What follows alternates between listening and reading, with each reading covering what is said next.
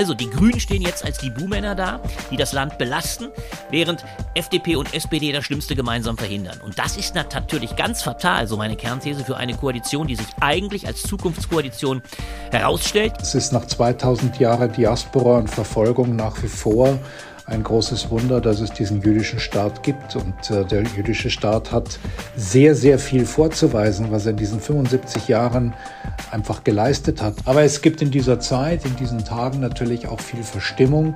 Also eine Zeit lang reden wir jetzt gerade alle über gefährliche PFAS. Es ist so, dass diese ganzen gesundheits- und umweltschädlichen Chemikalien in unserer Art zu produzieren, in dieser Konsumgesellschaft fest mit eingearbeitet sind was ähm, sehr viele Leute in Georgien denken, oder zumindest soweit ich das äh, von hier aus beurteilen kann, ist, dass sie der Regierung nicht glauben. Also ganz generell ähm, haben sehr viele Leute das Gefühl, dass die Regierung versucht, jegliche Opposition zu unterdrücken. Wirtschaft ist die Frage, eigentlich. Im Moment glaube ich, die Griechen werden wählen, wir werden den wählen, der das am weniger schlimm macht. Blätter Podcast von den Blättern für deutsche und internationale Politik.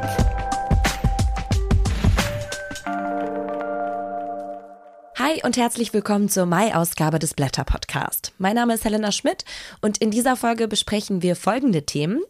Zuerst geht es um die Ergebnisse der 30-stündigen Sitzung des Koalitionsausschusses der Bundesregierung, bei der die Ampel eher Entscheidungen gegen als für das Klima getroffen hat. Der Blätterredakteur Albrecht von Lucke kommentiert das. Dann spreche ich mit dem Israel-Korrespondenten Richard C. Schneider über das 75. Jubiläum der Staatsgründung Israels und über die ethnische Basis der israelischen Demokratie.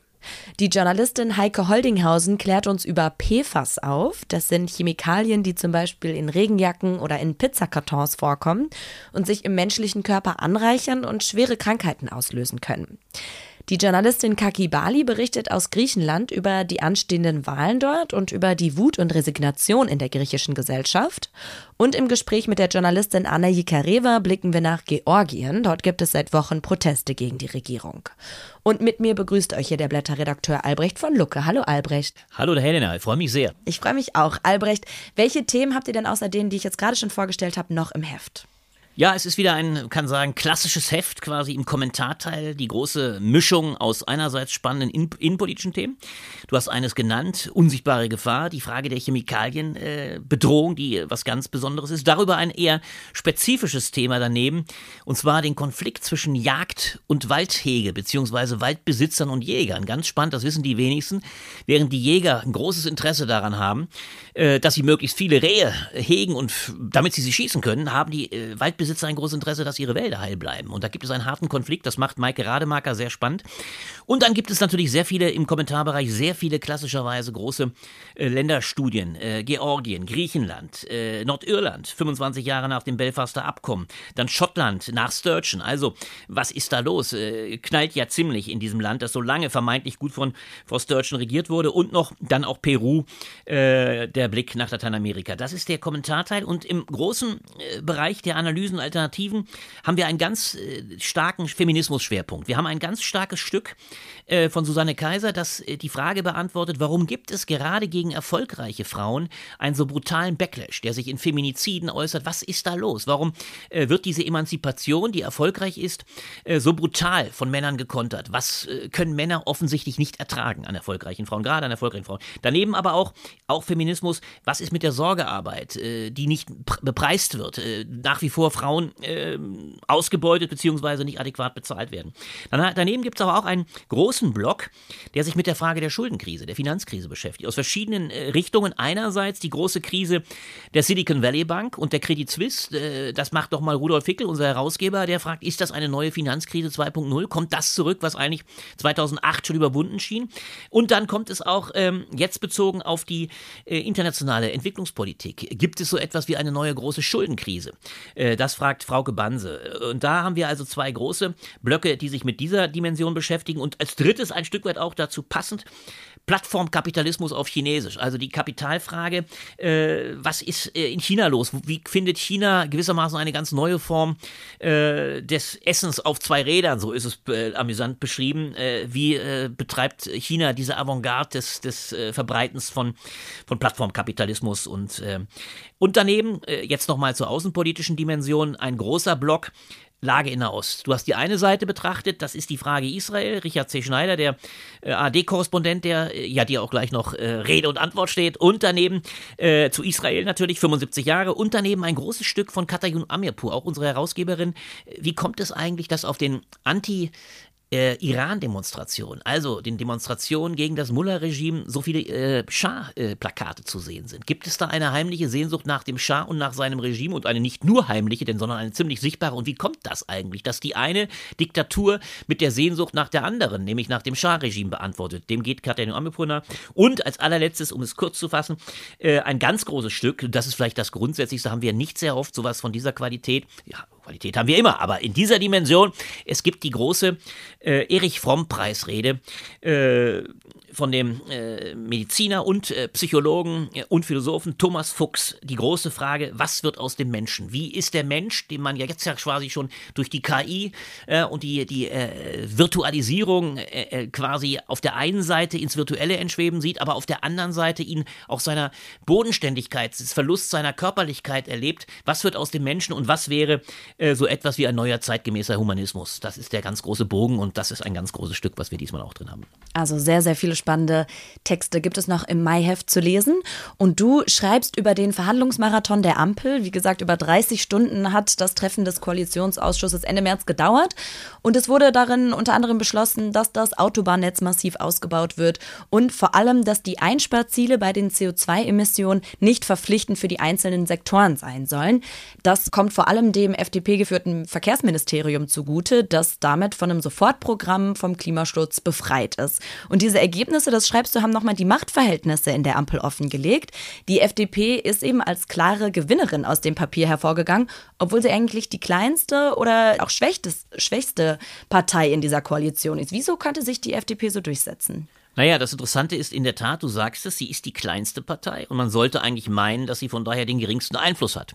Wir erleben aber seit den Koalitionsverhandlungen schon das Gegenteil. Wir erleben eine, eine FDP, die man muss es fast sagen, die anderen Parteien nicht an der Nase herumführt, sondern äh, man könnte auch sagen, am Ring durch die Manege zieht, sondern, und das ist das Bemerkenswerte, die eigentlich dieser eigentlich von ihr kreierten Idee hohn spricht, die da lautete, wir, die FDP, äh, sind positioniert gegen zwei linke Parteien. Und das, was ich hier beschreibe, die wahre Tektonik dieser Koalition sieht ganz anders aus.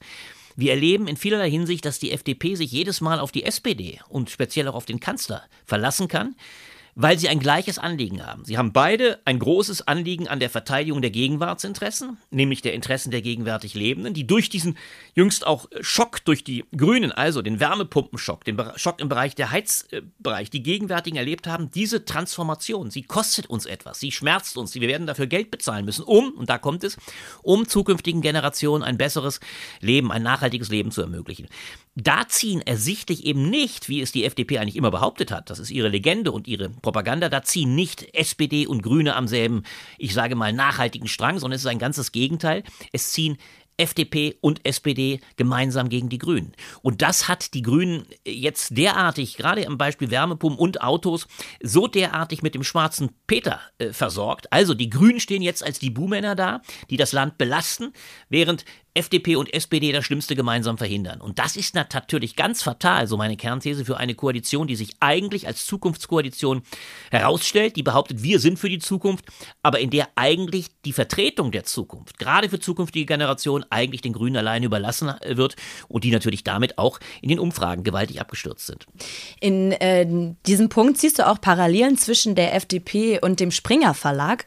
Von dem Springer-Chef Matthias Döpfner wurden ja jetzt in einer großen Zeitrecherche mehr Mails und Chats offengelegt, die zeigen, wie er denkt. Zum Beispiel hat er da gesagt, Ostdeutsche seien Faschisten oder Kommunisten und den Klimawandel, den fand er eigentlich gut. Haben dich diese Aussagen von Döpfner schockiert?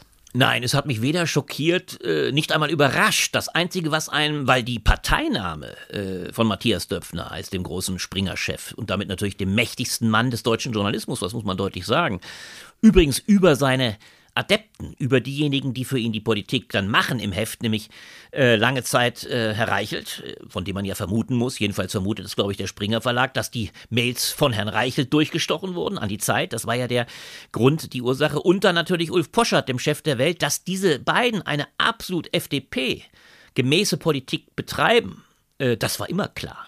Interessant nur natürlich und nicht schockierend, ich würde sagen eher amüsant war die Tatsache, dass Mails von einer solchen, zum Teil Vulgarität, von einer solchen Abfälligkeit gegenüber Ostdeutschen zum einen, äh, aber interessanterweise auch gegenüber den großen Fragen, übrigens auch gegen äh, Muslimen, das wurde manchmal zu wenig besprochen, auch das kommt äh, in diesen Mails zutage, mit welcher Grobheit und von einem angeblichen Schöngeist, wie Matthias Döpfner es für sich ja immer behauptet zu sein, mit welcher Vulgarität solche Positionen äh, durchgebracht werden. Und, und das macht es so spannend in meinem Zusammenhang, mit welcher Klimaproblematik-Leugnung es auch einhergeht. Er sagt ja deutlich in einer fast schon an, an, an Bizarrität nicht zu überbietenden Mail oder einem, einem Tweet, sagt er, ich bin für die Klimaerwärmung. Phasen der Klimawärme waren immer die besten Zeiten für die Zivilisation. Und damit macht er deutlich absoluten Kampf gegen die Grünen und er hofft auf eine starke FDP. Er hofft nicht nur, er gibt seinem Atlatus Reichelt damals, gibt er die direkte Bildzeitungschef damals noch, er gibt ihm die direkte Anweisung, stärke diese FDP, damit sie gegebenenfalls eine mögliche Ampel platzen lassen kann und wir doch wieder zu Jamaika kommen. Also damit übt natürlich Matthias Döpfner, was er die ganze Zeit immer bizarrerweise geleugnet hat, natürlich ungemeinen politischen Einfluss aus. Er versucht dezidiert seine beiden Blätter, vor allem auch die Bildzeitung, auf Linie zu bringen, aber ironischerweise eine Linie, die die, die, die, die Bildzeitung mit Herrn Reichel sowieso immer verfolgt hat. Also das war nicht überraschend, bloß der Ton war für einen Schöngeist doch einigermaßen, ja, ich sag mal, basal und erinnerte eher äh, an Privatfernsehen in vulgärster Form. Du hast gerade gesagt, die, die Grünen, die gehen so als ähm, Buhmänner jetzt hervor, aber sie beharren ja eigentlich trotzdem darauf, ja, wir haben zumindest kleine Erfolge in diesem ähm, Papier erzielt. Wie blickst du denn jetzt auf die noch anstehenden Regierungsjahre der Ampel? Siehst du denn noch eine Chance, dass die sogenannte Zukunftskoalition tatsächlich noch ihrem Namen gerecht wird und entscheidende oder wirksame Entscheidungen für die ökologische Transformation trifft?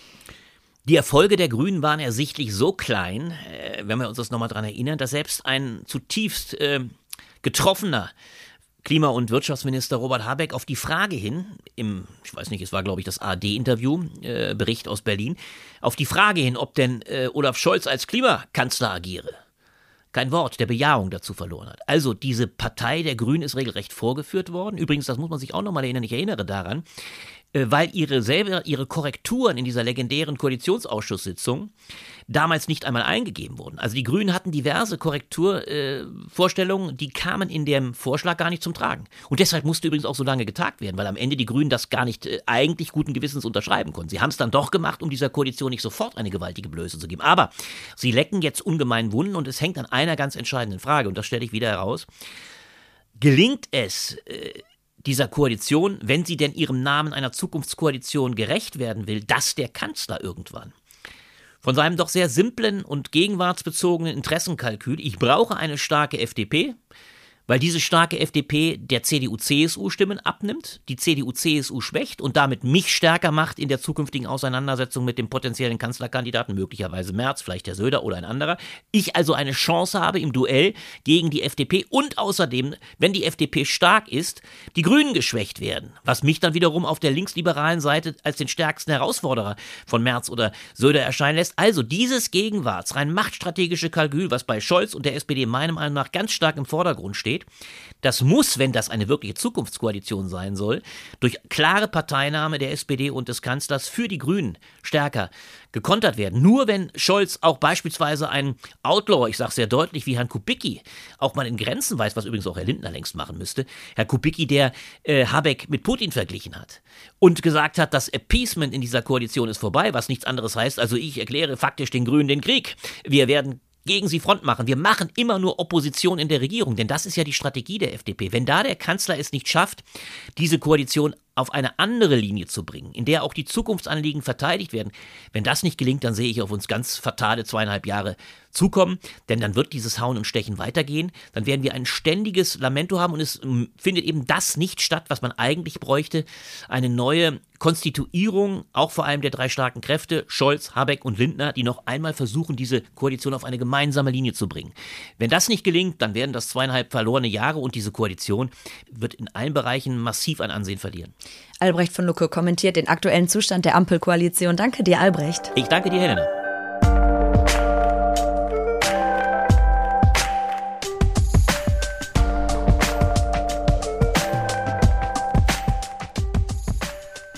Israel hat Ende April 75 Jahre Staatsgründung gefeiert. Gleichzeitig wird immer wieder von einem möglichen Ende der Demokratie in Israel gesprochen. Und zwar, weil die aktuelle Regierung mit ihren radikalen Reformvorhaben wichtige Grundpfeiler der Demokratie abbauen will. Wir haben darüber auch hier in der letzten Folge und in unserer Sonderfolge mit Miron Mendel gesprochen. Der Journalist Richard C. Schneider blickt jetzt in dieser Ausgabe der Blätter auf die Vergangenheit und Gegenwart der israelischen Demokratie. Richard C. Schneider lebt seit über 20 Jahren in Tel Aviv und war dort viele Jahre Chefkorrespondent der ARD. Und er beschäftigt sich seit langem mit dem Nahostkonflikt und der israelischen Gesellschaft. Mit ihm spreche ich jetzt. Guten Tag, Herr Schneider. Hallo, guten Tag. Blicken wir 75 Jahre zurück. Mit welchem Ziel wurde der Staat Israel damals gegründet? Naja, Israel wurde mit dem gleichen Ziel gegründet, wie der Zionismus begonnen hat, bereits im 19. Jahrhundert, nämlich für die Juden eine sichere Heimstätte zu schaffen, in der sie frei und unabhängig und selbstbestimmt leben können, ohne dem Antisemitismus der Europäer ursprünglich ausgesetzt zu sein. Und das war natürlich nach 1945, nach dem Zweiten Weltkrieg und der Shoah noch dringlicher geworden. Jetzt wird Israel mit dieser Gründung eben von damals heute als ethnische Demokratie definiert. Das geht auf den israelischen Soziologen Smoha zurück. Vielleicht können Sie dieses Prinzip der ethnischen Demokratie einmal erklären. Was bedeutet das? Naja, es geht eigentlich, äh, basiert das eigentlich auf einer, einer Definition des jüdischen Volkes, die schon äh, im Alten Testament, in der Tora festgehalten wurde, indem man Teil eines Glaubens und Teil eines Volkes zur gleichen Zeit ist. Das gibt es äh, meines Wissens nach in keiner anderen Religion. Das gibt es vor allem nicht in den anderen abrahamitischen Religionen. Und das äh, macht die Definition des Judentums und des jüdischen Staates so kompliziert und komplex, weil der jüdische Staat damit der Staat einer Ethnie ist, also sprich der Juden, und nicht eben automatisch ähm, der Staat aller seiner Bürger. Es gibt ja auch viele Muslime und, und Christen, die Israelis sind, die tatsächlich die israelische Staatsbürgerschaft haben, aber dennoch in einem jüdischen Staat leben.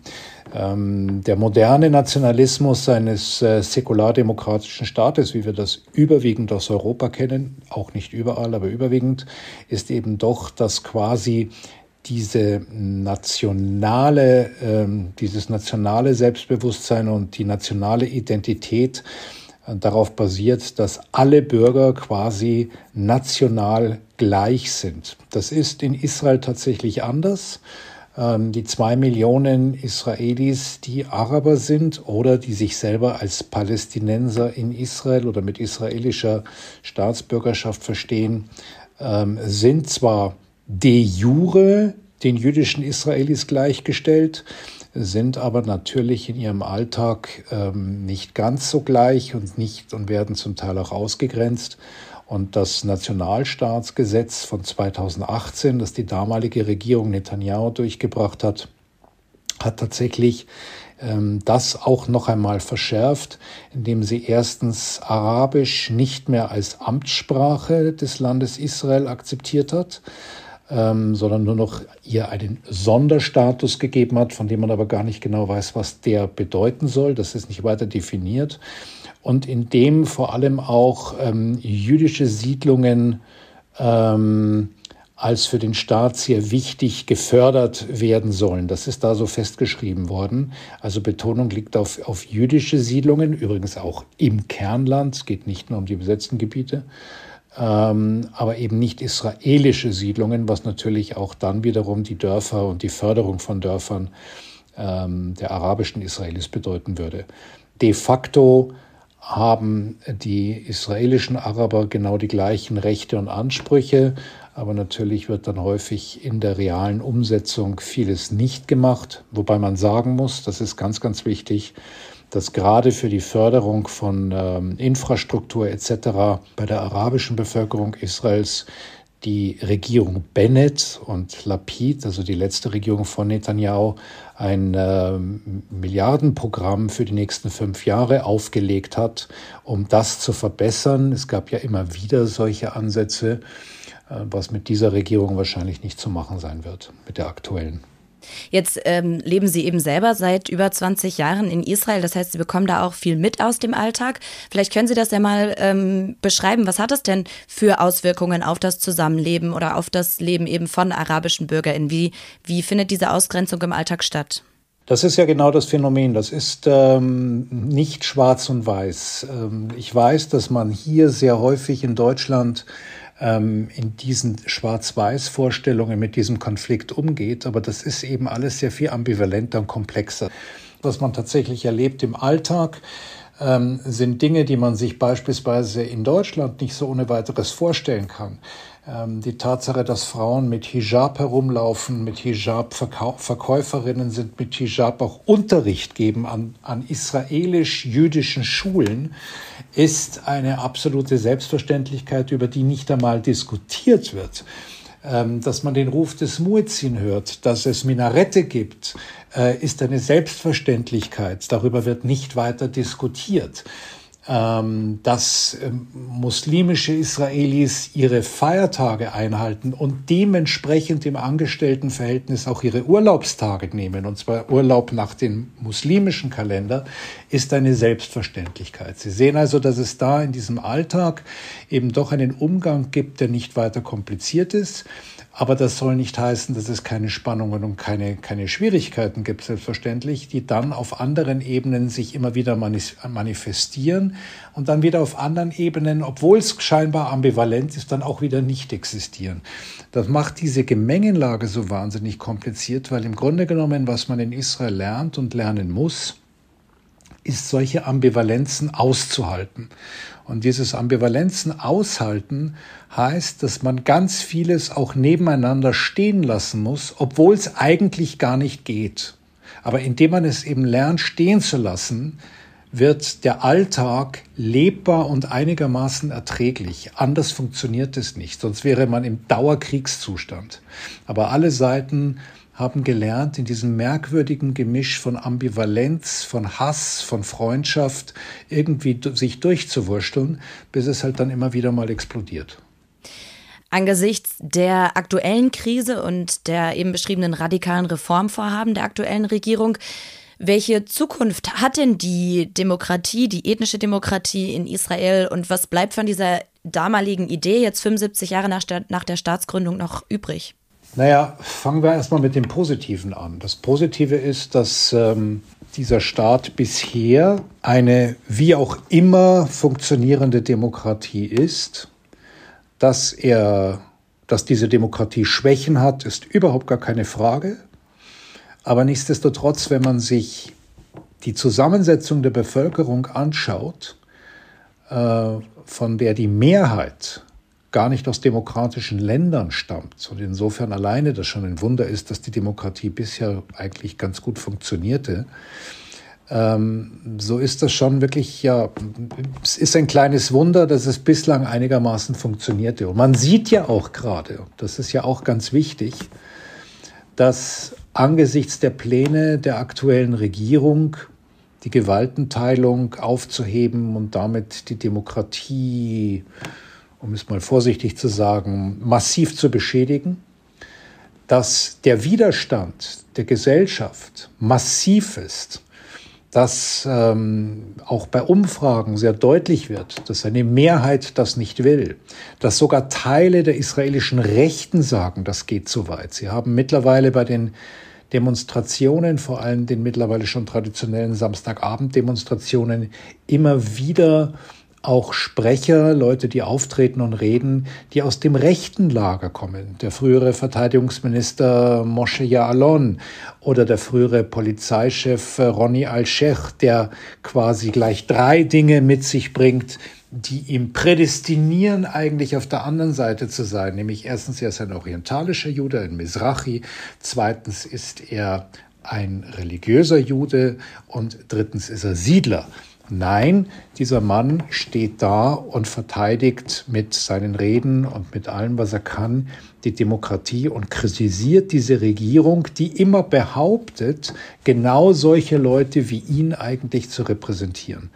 Also im Grunde genommen hat diese, dieses Land, dieses junge Land hier gerade eine, eine sehr, wie soll ich sagen, nimmt da eine sehr aktive, oder nein, lassen Sie es mich anders formulieren. Dieses Land, dieses sehr junge Land zeigt, dass es doch in einem großen Teil der Gesellschaft ein sehr klares Bewusstsein gibt für das, was Liberalismus ist und dass man dafür nun auch wirklich bereit ist zu kämpfen und auf die Straße zu gehen. Und das ist schon sehr, sehr bemerkenswert. Äh, die Protestbewegung hat ja erste Erfolge vorzuweisen. Allein die Tatsache, dass Premier Netanyahu diese sogenannte Justizreform erstmal einen Monat auf Eis legen musste, dass er es rückgängig machen musste, den bereits gefeuerten Verteidigungsminister Joachim Garland in der Position äh, zu belassen. All das sind Ergebnisse dieser Protestbewegung, aber das heißt noch nicht, dass die Gefahr vorbei ist und das heißt noch lange nicht, dass man zum jetzigen Zeitpunkt äh, schon absehen kann, wohin die Reise geht. Jetzt wird der Unabhängigkeitstag eigentlich auch sehr, sehr groß und sehr pompös gefeiert. Wie ähm, ist denn aktuell die Stimmung innerhalb der israelischen Gesellschaft? Gibt es da Grund zu feiern und an diesem Tag so teilzunehmen? Naja, prinzipiell freuen sich natürlich alle, alle klar. Es ist nach 2000 Jahren Diaspora und Verfolgung nach wie vor ein großes Wunder, dass es diesen jüdischen Staat gibt. Und äh, der jüdische Staat hat sehr, sehr viel vorzuweisen, was er in diesen 75 Jahren ähm, einfach geleistet hat. Und sei es nur im Bereich der Wissenschaft und in vielen anderen, anderen Dingen, aber natürlich auch. Aber es gibt in dieser Zeit, in diesen Tagen natürlich auch viel Verstimmung. Ähm, große Proteste sind angesagt, auch bei öffentlichen Feierlichkeiten. Ähm, am, am, Tag bevor ähm, der Unabhängigkeitstag gefeiert wird, der ja nicht am 14. Mai in Israel gefeiert wird, sondern nach dem jüdischen Kalender am 5. Iyar und das ist jetzt der 26. April. Am Tag davor ist der Trauer- und Gedenktag für alle gefallenen Soldaten in allen Kriegen. Und da wollten viele Politiker zu solchen Trauerveranstaltungen gehen und reden. Und es gab massive Proteste von den Familien derjenigen, die gefallen sind, so dass sehr, sehr viele Politiker ihr Kommen, ihr Dabeisein, ihre Reden absagen musste, mussten, weil man sie da nicht haben will, weil man sagt, diese Leute sind gerade dabei, dieses Land zu zerstören. Oder es sind Leute, weil sie Orthodoxe sind oder wie Itamar Ben-Gvir, der nationale Sicherheitsminister, der durfte gar nicht in der Armee dienen, weil er wegen Extremismus verurteilt war. Da wollte in die Armee natürlich nicht. Ähm, also diese Familien der Gefallenen wollen solche Politiker da nicht haben bei ihren Veranstaltungen. Und auch da war der Protest jetzt schon wieder so massiv, dass die Regierung ähm, einen Schritt zurückgehen musste. Also Sie sehen, hier ist wahnsinnig bewe viel Bewegung in diesem Land. Hier ist auch viel Kraft von Seiten derjenigen, die sich gegen diese Regierung stellen. Und ähm, das drückt sich natürlich gerade in diesen Tagen, diesen besonderen Tagen für Israel auch nochmal aus. Das sagt der langjährige Israel-Korrespondent Richard C. Schneider. Vielen Dank. Danke auch.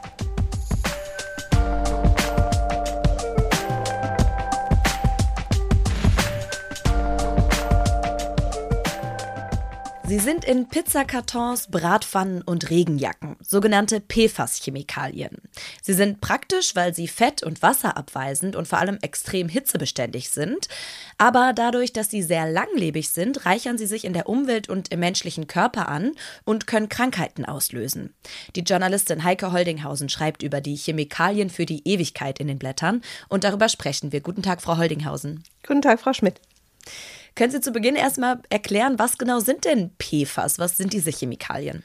Ja, PFAS, das steht für per- und polyfluorierte Chemikalien.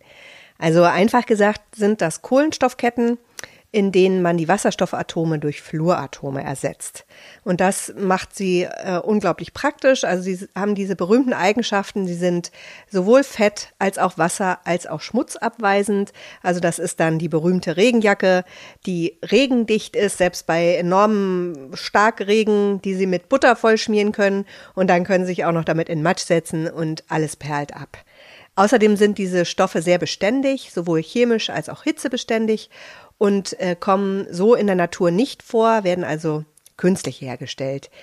Wir haben bei den PFAS äh, eine unglaublich große Stoffgruppe vor uns. Das sind um die 10.000 verschiedene Stoffe, die wirklich flächendeckend eingesetzt werden. Sie haben das schon gesagt, als Beschichtungsmaterial etwa auf Pizzakartons, auf Textilien, in Geschirr, in Skiwachs, aber auch in industriellen Anwendungen, also zum Beispiel in Schornsteinen oder in Leitungen oder auch als Feuerlöschschaum. Und wie gelangen diese Chemikalien dann jetzt in den Körper?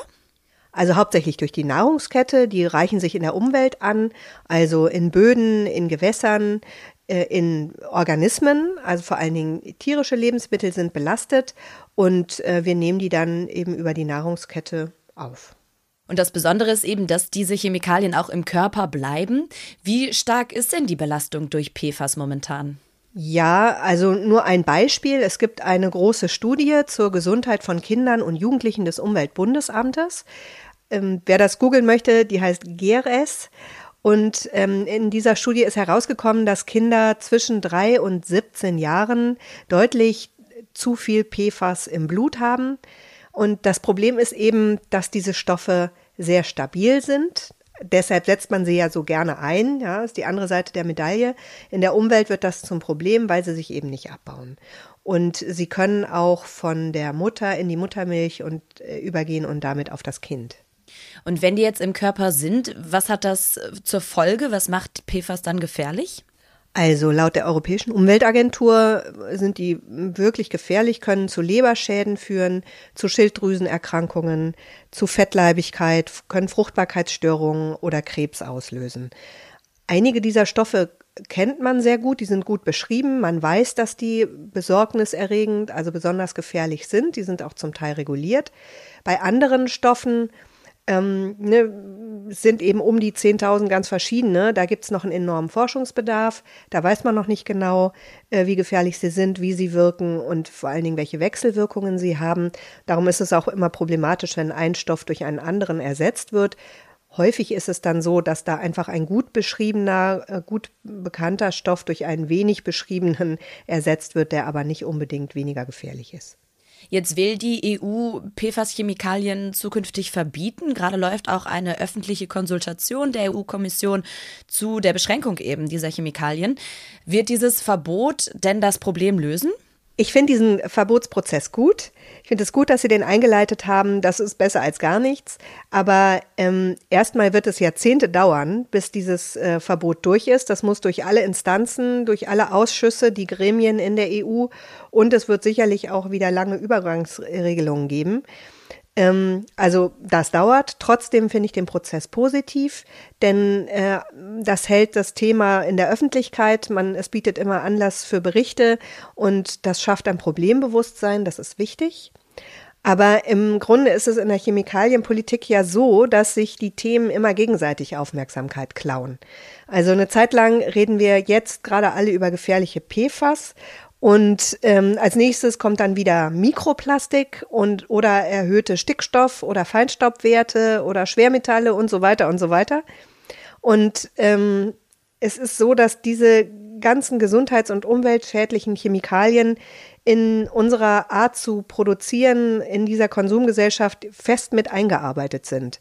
Und wir kommen ohne die einfach nicht aus, sind omnipräsent und ich fürchte, mit dem Verbot einzelner Stoffgruppen kommt man da nicht weit. Sie schlagen in Ihrem Text in den Blättern äh, eine Alternative zur Regulierung vor, und zwar ähm, eine sogenannte Positivliste. Was äh, genau ist das denn oder wie müsste die auch aussehen? Ja, also das habe ich mir jetzt nicht ausgedacht. Äh, der, den Vorschlag gibt's äh, hier und da mal wieder. Also es gibt zum Beispiel in der EU eine Positivliste für Materialien, die mit Trinkwasser in Berührung kommen dürfen. Ja, also wenn Sie eine Trinkwasseraufbereitungsanlage bauen oder eine Trinkwasserleitung, dann dürfen Sie dort nur bestimmte definierte Chemikalien oder Materialien für benutzen. Und das könnte man doch ausweiten, diesen Gedanken. Also es ist ja wenig sinnvoll, dass man speziell, wenn man mit Trinkwasser zu tun hat, sich an strenge Vorgaben halten muss. Das Wasser, was dann aber ankommt durch Umweltbelastung, schon selber total belastet ist, ja, weil die Stoffe eben omnipräsent sind. Und wenn man das also weiterdenkt, wir möchten kein belastetes Trinkwasser haben, dann müsste man doch eigentlich dazu kommen, generell nur noch ungiftige Stoffe zuzulassen und die gefährlichen dann eben für bestimmte Ausnahmebereiche äh, nur zuzulassen. Also zum Beispiel für Löschschaum auf Flughäfen. Ja, also die großen Mengen an Kerosin, die sie dort haben, äh, da brauchen sie dann einfach spezielle Löschmittel für, sonst können sie das nicht äh, betreiben oder bestimmte industrielle Prozesse, da ist es, soweit ich weiß, auch nicht ersetzbar. Aber dann reden wir ja von viel geringeren Mengen, die sie dafür noch brauchen. Und in äh, anderen, in allen anderen Anwendungen würden sie dann eben nicht mehr vorkommen. Also die Frage ist, wieso beschichten wir Pizzakartons, indem wir Lebensmittel verpacken mit PFAS, ja? Und vielleicht ist das ja auch nur ein Symptom für ein grundsätzliches Problem. Also wir haben hier ein Lebensmittel, was wir nur halbwegs genießbar an einen Ort bringen können. Wenn wir das so aufwendig und, und äh, schädlich verpacken, ist die Frage, ähm, brauchen wir dieses Lebensmittel und diese Art, ähm, es zu konsumieren überhaupt? Bis es denn dann jetzt ähm, die politischen Regulierungen dafür gibt, worauf äh, kann ich denn als Verbraucherin achten, um mich eben zu schützen und im besten Falle so wenig dieser Chemikalien ähm, wie möglich aufzunehmen? Ja, es ist unheimlich schwierig, dieses Problem zu umgehen. Ich glaube, deswegen kommt es in der Öffentlichkeit auch immer wieder nicht richtig vor, weil ähm, Sie, diese Stoffe sind omnipräsent, sie sind schwer zu fassen und sie sind auch schwer zu umgehen, also ignoriere ich das Problem lieber. Das ist so ein Mechanismus, den ich äh, auch gut verstehen kann. Aber andererseits, man kennt ja die Produkte im Alltag, die besonders belastet, oder was heißt besonders, die belastet sind. Den Pizzakarton hatten wir gerade, die klassische Outdoor-Kleidung hatten wir auch schon. Ähm, ich weiß nicht, wenn man durch eine Stadt spaziert regelmäßig, ob man dann Kleidung braucht, die einen äh, auch durchs Hochgebirge begleiten können könnte ähm, mit ihrer Ausstattung. Ja, also vielleicht kann man da einfach im Alltag abrüsten an der Stelle, wo man weiß, äh, dass da diese gefährlichen Stoffe drin sind.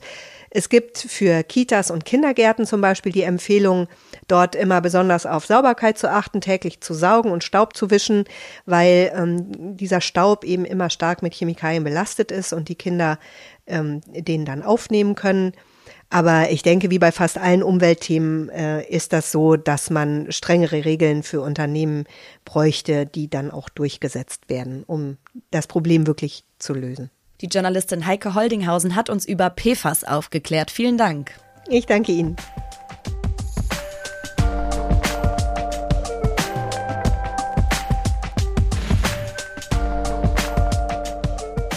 Immer wieder in den letzten Monaten haben tausende Menschen in Georgien gegen ein geplantes Agentengesetz protestiert. Das Gesetz hätte nach russischem Vorbild Medien und Nichtregierungsorganisationen, die Geld aus dem Ausland erhalten, als ausländische Agenten eingestuft. Die Regierung hat das umstrittene Gesetz mittlerweile verworfen, aber die Proteste gehen weiter. Es geht den Menschen nämlich um mehr. Sie fordern eine europäische Zukunft für ihr Land. Die Politikwissenschaftlerin und Journalistin Anna Jekareva analysiert die georgischen Träume und die georgische Realität in den Blättern. Und darüber sprechen wir. Guten Tag, Frau Jekareva. Guten Tag. Was fordern denn die Protestierenden? Was motiviert sie eben seit Wochen auf die Straße zu gehen? Ja, also Sie haben es ja richtig schon äh, angesprochen. Genau ausgelöst wurden die großen Proteste eben von diesem sogenannten Agentengesetz. Die Regierung hat das zurückgezogen, aber die Unzufriedenheit der Bevölkerung mit der Regierung ist geblieben. Also schon vor den Protesten haben Umfragen zufolge 61 Prozent der Befragten gesagt, dass sie sich von keiner Partei repräsentiert fühlen und ähm, sie sind auch mit dem Kurs der Regierung ganz generell nicht einverstanden. Vor allem auch im Hinblick darauf, dass ähm, eben sehr viele Georgierinnen in die EU möchten, also 80 Prozent laut aktuellen Umfragen. Und ähm, ihrer Ansicht nach verschleppt die Regierung die notwendigen Reformen, um ähm, diesem EU-Beitritt einen Schritt näher zu kommen. Und ähm, Genau, also ich glaube, das sind alles Gründe, die mit dem Rückzug dieses Agentengesetzes ja nicht verschwunden sind. Das Agentengesetz war in den Augen vieler Georgierinnen und Georgier eine Kopie des russischen Gesetzes und wurde deshalb auch als erster Schritt zu einer Diktatur gesehen. Jetzt hat die Regierung das Gesetz eben verworfen. Heißt das, sie lenkt auch generell ein oder wird sie anders repressiv gegen die Zivilgesellschaft vorgehen? Also ich glaube, was ähm, sehr viele Leute in Georgien denken, oder zumindest soweit ich das äh, von hier aus beurteilen kann, ist, dass sie der Regierung nicht glauben. Also dass sie zwar denken, okay, sie hat das jetzt für den Moment zurückgezogen, aber manche haben auch das Gefühl, das Gesetz könnte in einer anderen Form auch wieder kommen oder es könnten auch andere repressive Schritte kommen. Also ganz generell ähm, haben sehr viele Leute das Gefühl, dass die Regierung versucht, jegliche Opposition zu unterdrücken. Von daher, ähm, ja, können da, ähm, kann sie sicher noch andere Dinge aus dem Köcher ziehen. Ich glaube, aber ähm, ja, das Vertrauen in die Regierung ist so gering, dass äh, die Leute ähm, nicht das Gefühl haben, dass äh, sie in ihrem Sinne agieren wird. Von daher, ähm, ja, ich äh, schätze auch diesen Rückzug des Gesetzes auch als äh, verzweifelten Versuch ein, an der Macht zu bleiben. Also nächstes Jahr wird in Georgien gewählt und ähm, ja, da ist es äh, dann klar, dass äh, die Regierung auf den Unmut der Bevölkerung mit äh, einer Beschwichtigungstaktik reagiert hat. Aber solange sich grundsätzlich nichts ändert, ähm, ja, werden die Leute, glaube ich, äh, weiter auf die Straße gehen. Das repressive Vorgehen der Regierung sieht man eben auch an dem Umgang mit dem Ex-Präsidenten Michael Saakashvili, der mittlerweile inhaftiert ist in Georgien. Welches Schicksal ist ihm widerfahren? Also Saakashvili ist ja eigentlich so die äh, schillernde Figur ähm, der georgischen Politik, eben ehemaliger Präsident, ähm, nachdem seine Partei die Wahl verloren hat, 2012 eben gegen den georgischen Traum, der jetzt regiert, ist er ins Exil gegangen. Und ähm, irgendwann ist er in der Ukraine aufgetaucht. Also der damalige Präsident Petro Poroschenko hat ihn erst zum Berater ernannt. Saakashvili stand ähm, oder ist in Georgien mit dem Versprechen angetreten, gegen Korruption vorzugehen vor allem. Und das war auch der Grund, warum Poroschenko ihn dann in die Ukraine geholt hat. Er wurde dann auch ähm, ukrainischer Staatsbürger und Gouverneur der Region Odessa. Und ähm, es sollte aber nicht sehr lange gehen, bis er sich mit Poroschenko überworfen hat, weil er dann angefangen hat, ihn der Korruption zu bezichtigen. Also war er dann auch relativ schnell diesen Posten als Gouverneur wieder los. Und ähm, 2018 wurde er dann eben äh, in Georgien in Abwesenheit äh, wegen Machtmissbrauch verurteilt zu sechs Jahren Gefängnis.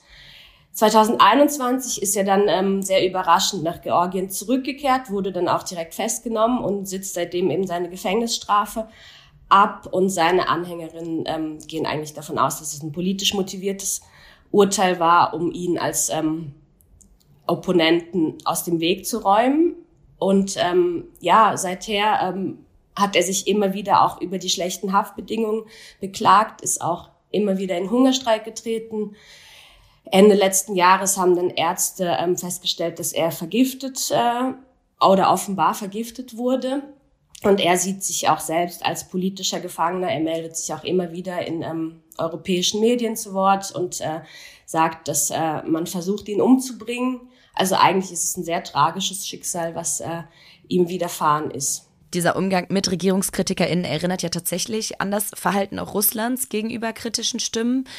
Wie steht denn Georgien generell gerade zu Russland? Für wie wahrscheinlich halten Sie es, dass sich Georgien mehr und mehr Russland zuwendet?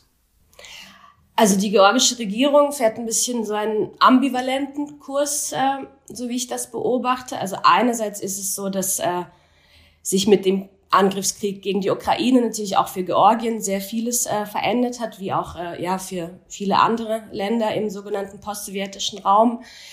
Es hat gerade mal zwei Wochen gedauert, bis dann Georgien den ähm, offiziellen Antrag auf einen EU-Beitritt äh, abgeschickt hat. Also Anfang März letzten Jahres war das der Fall, zusammen mit der Ukraine und der Republik Moldau.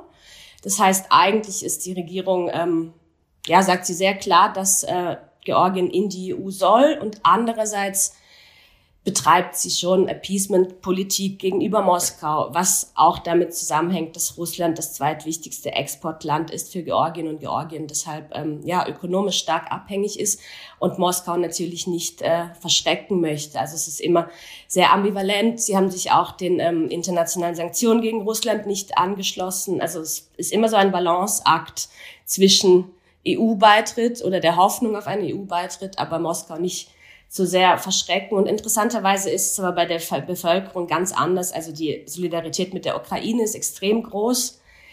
Die Menschen schwenken Ukraine-Flaggen, wenn sie auf die Straße gehen und äh, zeigen sich auch extrem solidarisch, was auch damit zusammenhängt natürlich, dass äh, Russland äh, seit dem Kaukasuskrieg von 2008 20 Prozent des äh, georgischen Territoriums besetzt hält und natürlich ähm, die Menschen in Georgien auch Angst haben, dass äh, sie das nächste Opfer des russischen Imperialismus werden. Im Hinblick auf einen möglichen Beitritt Georgiens zur EU, da hatte die EU eben gefordert, von der georgischen Regierung Reformen umzusetzen. Sie haben aber am Anfang gesagt, die Regierung hat bisher diese Reformen eben verschleppt. Für wie wahrscheinlich halten Sie das denn noch, dass diese Reformen kommen, entweder von der Regierung jetzt selber oder falls eben im nächsten Jahr bei den Wahlen die Opposition gewinnen sollte, dann von denen?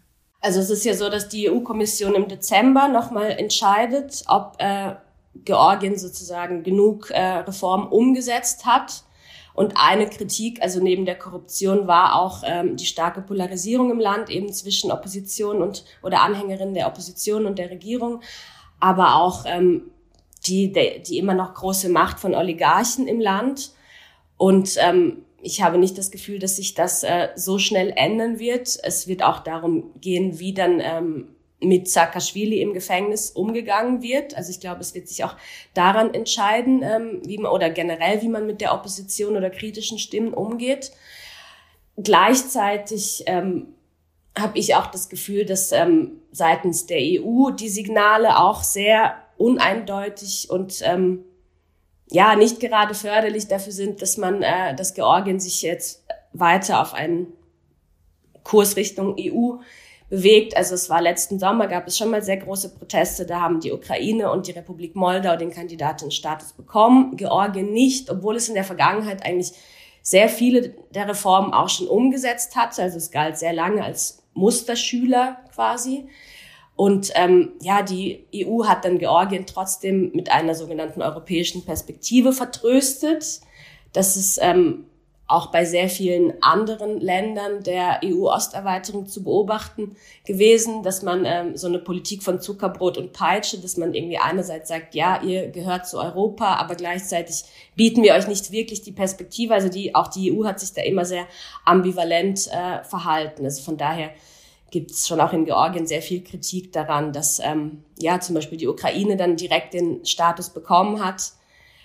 Das war natürlich eine politische Entscheidung und ähm, was die Unterstützung der Ukraine angeht, auch eine richtige, aber gleichzeitig ähm, ja, sind die Leute in Georgien schon auch sehr enttäuscht und ähm, inwiefern die Regierung die nötigen Reformen schnell genug umsetzt, ähm, ja, lässt sich aktuell nicht sagen. Die Opposition, die Partei von Michael Saakashvili, gilt als ähm, proeuropäischer, aber ähm, ja, inwiefern sie dann nächstes Jahr an die Macht kommen, äh, ja, ist jetzt auch im Moment noch schwer zu sagen.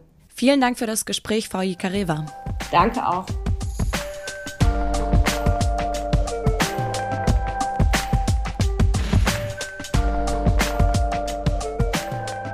In Griechenland stehen am 21. Mai Wahlen an. Eigentlich hätten diese Wahlen schon im April stattgefunden.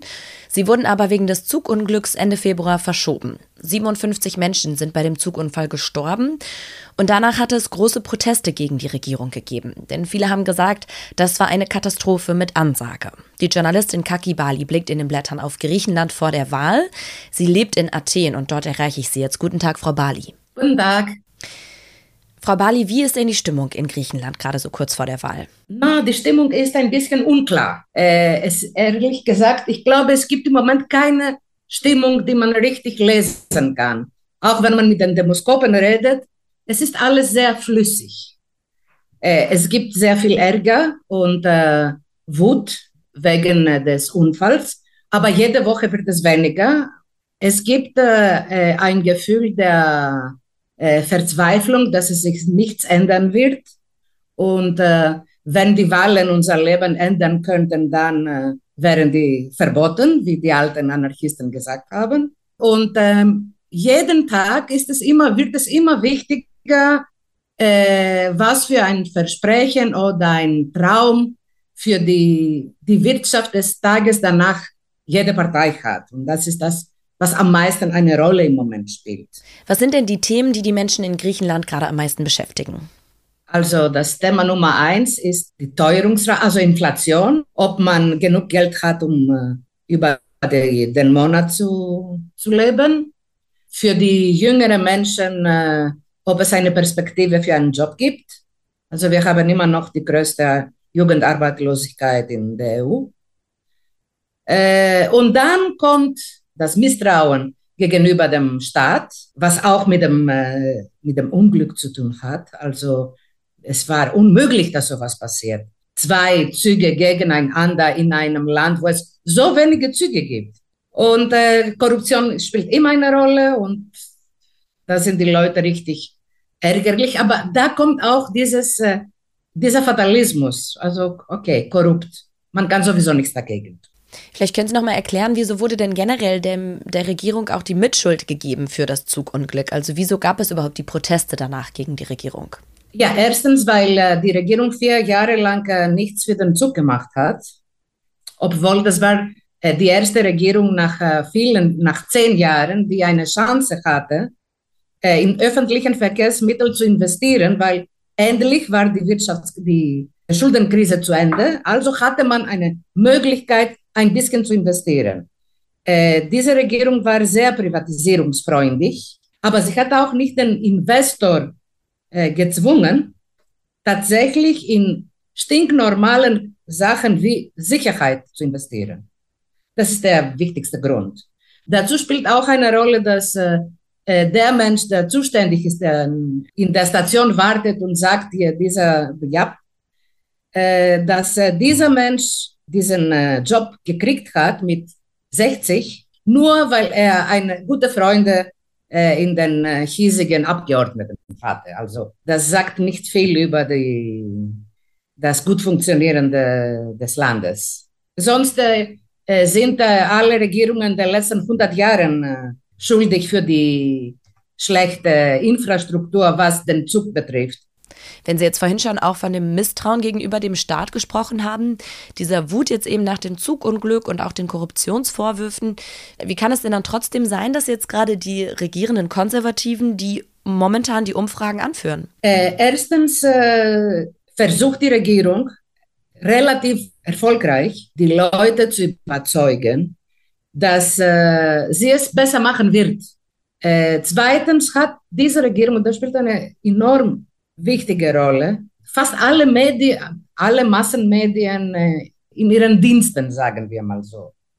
Also die sind extrem regierungsfreundlich.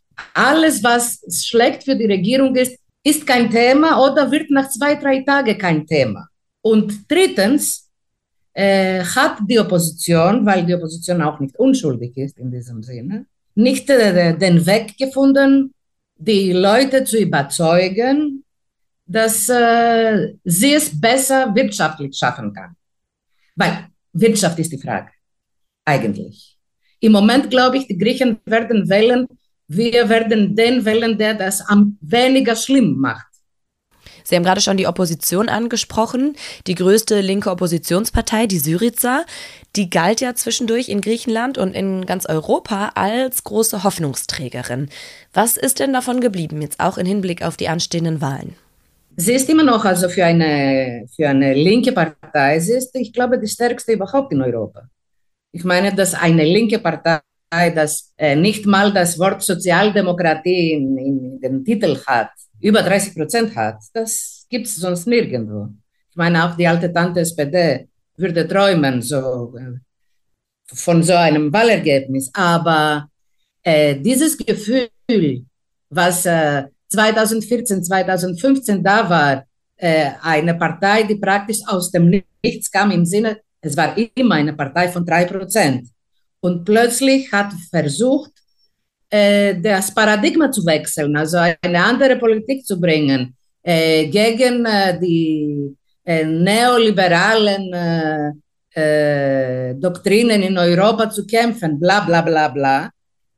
man hat viel erwartet, man hat davon geträumt. Aber also die Doktrine waren ein bisschen stärker und die haben sich doch dur durchgesetzt. Syriza hat es geschafft, als Regierung das Land vom, aus der Schuldenkrise rauszukommandieren. Also das hat doch geklappt, aber mit einer Politik, die nicht äh, viel linker war als die Politik äh, der anderen Regierungen davor. Sie waren äh, nicht korrupt, aber die waren nicht linker als die Regierungen davor. Sie hatten keine Chance, das zu tun. Also sie müssten das tun, was die Troika immer gesagt hat. Also in diesem Sinne erwartet man keine äh, Wunder mehr. Sie sprechen das in Ihrem Text an, äh, dass sich schon abzeichnet, dass eben die Regierungsbildung nach den Wahlen sehr schwierig werden könnte.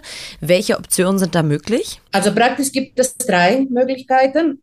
Erstmal sagen wir mal, dass nach den Wahlen die äh, rein äh, arithmetisch es möglich ist, eine Regierung zu bilden. Die einzige Regierung, die man na, bilden könnte nach der ersten Wahl, dann mu muss die Linke, also PASOK, Mitte links, Syriza links, Mera 25, also die Varoufakis Partei extra links. Die müssen zusammen 151 Abgeordnete haben, um den politischen Willen das zu tun.